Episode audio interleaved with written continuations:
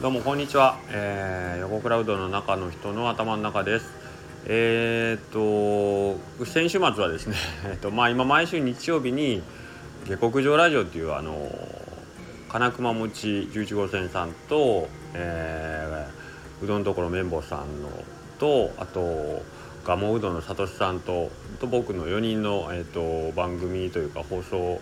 日曜日の夜に撮ってるんですけれども、えーとまあ、それの収録なんかがありましてですね、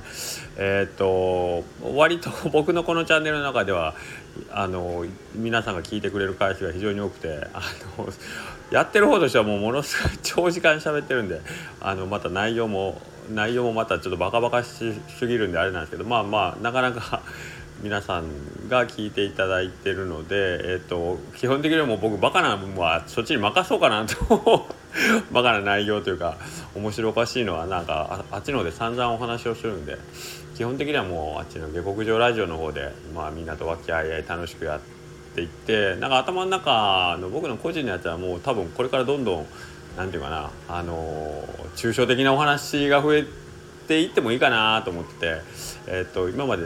もうまあちょろちょろなんか僕の本当に頭の中で考えてるようなことをなんかほぼ妄想というか聞いてもよく分かったような分からんような話ばっかりをしてたりするんですけど多分これからそういうのがどんどん増えていくかなと,、えーと、最初に 断っておきます。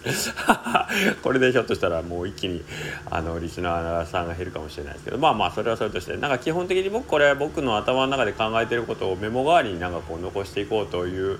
あの試みでやり始めたんで多分なんかそういう使い方を僕が自分で後で聞き直してあそうかそうかこういうこと思ってたなとかっていうのをこうまとめたりしようかなというのに使っていってるんで、まあ、もしそれにお付き合いいただけるんであればえーとまあ、ちょろちょろ覗きに来てもらってもいいかなと思うんですけどはいなんかそんな形で多分僕はこのスタンド FM を使っていくことになるかなと思います。はい、えー、ということでですねえっ、ー、と今日はですねこの前、まあ、皆さん多分たくさんご覧になってるんでご存知だと思うんですけど、えー、と年末にあの m 1っていうのやってますよね。m 1漫才師たちがやって僕は家にテレビがないのでちょっと遅れてあの YouTube なんかでちょっと見たんですけどその中にモグライダーさんっていう漫才師の方僕全然知らないんであの初めて拝見したんですけどなかなかネタも当然面白かったんですけどその中であのツッコミの方が一人ねあの相方に向かってあなあれですねあの頑張んねえやつが神様に祈ったってしょうがねえだろうがっていうツッコミがあってもう僕そのフレーズがすごいあのうわーっとなってもう一気にモグライダーのことが好きになったんですけど。特にあのツッコミの方のその言い回しとセンスがねすごいうわいいこと言うなと思ってえー、っとですねあのまああのツッコミの中では神様っていうことだったんですけど一応仏様ですねお釈迦様のあの説話仏法説話の中にね僕の好きなエピソードがありまして、えーとまあ、それをちょっと思い出したんですけども、えー、お釈迦さんのとこにねえーと、お弟子さんが自分の子供を連れて、えーとまあ、いろんなお教えを請いに行っている中でお釈迦さんにあの「仏心っていうのは何なんですか?」っていう質問をされたんですね。で、えー、その時にお釈迦様があのその質問してきた仏弟子に対してですね「あじゃあ君自分の子供さんにねあそこにある大きい岩をちょっと転がすように言って」って言ってで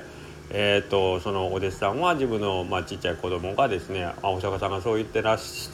言ってなさるので、まあ、ちょっとあの岩を押して転がしてきなさいと命令するわけですね。で子供は言われた通りその石のところに行って一生懸命横からこう押そうとして ね何度か転がそうとして一生懸命力を込めるんですけど、まあ、びくともしないと。で、まあ、しばらく座ってるのを見てたまりかねて、まあそのね、我が子を助けようと思って父親がこう腰を浮かした時にお釈迦さんがそれを見て「それが仏心です」とこう教えたっていうんですよね。ね要は自分の大事な人とか周囲の人まあ大事じゃなかったかもしれないですけど、まあ、自分の周りの人が何かを事をなそうとして一生懸命に力を振り絞ってるその姿を見て心を動かされた周りの人間が思わず助けに入りたくなる、うん、そういうことを指して仏心っていうのはそういうもの。だから頑張ってない人間がいくらなんかこうああ神様助けてくれないかな仏様助けてくれないかな 誰か何とかしてくれないかなって言っててもそういうもんじゃないよ。まずは自分が一生懸命に力を出し切る。そしてまあそれを見ている周囲の人が力を貸してくれることが仏さん仏心ですよと。いうことを教えたっていうんですよね。なんかいいですよね。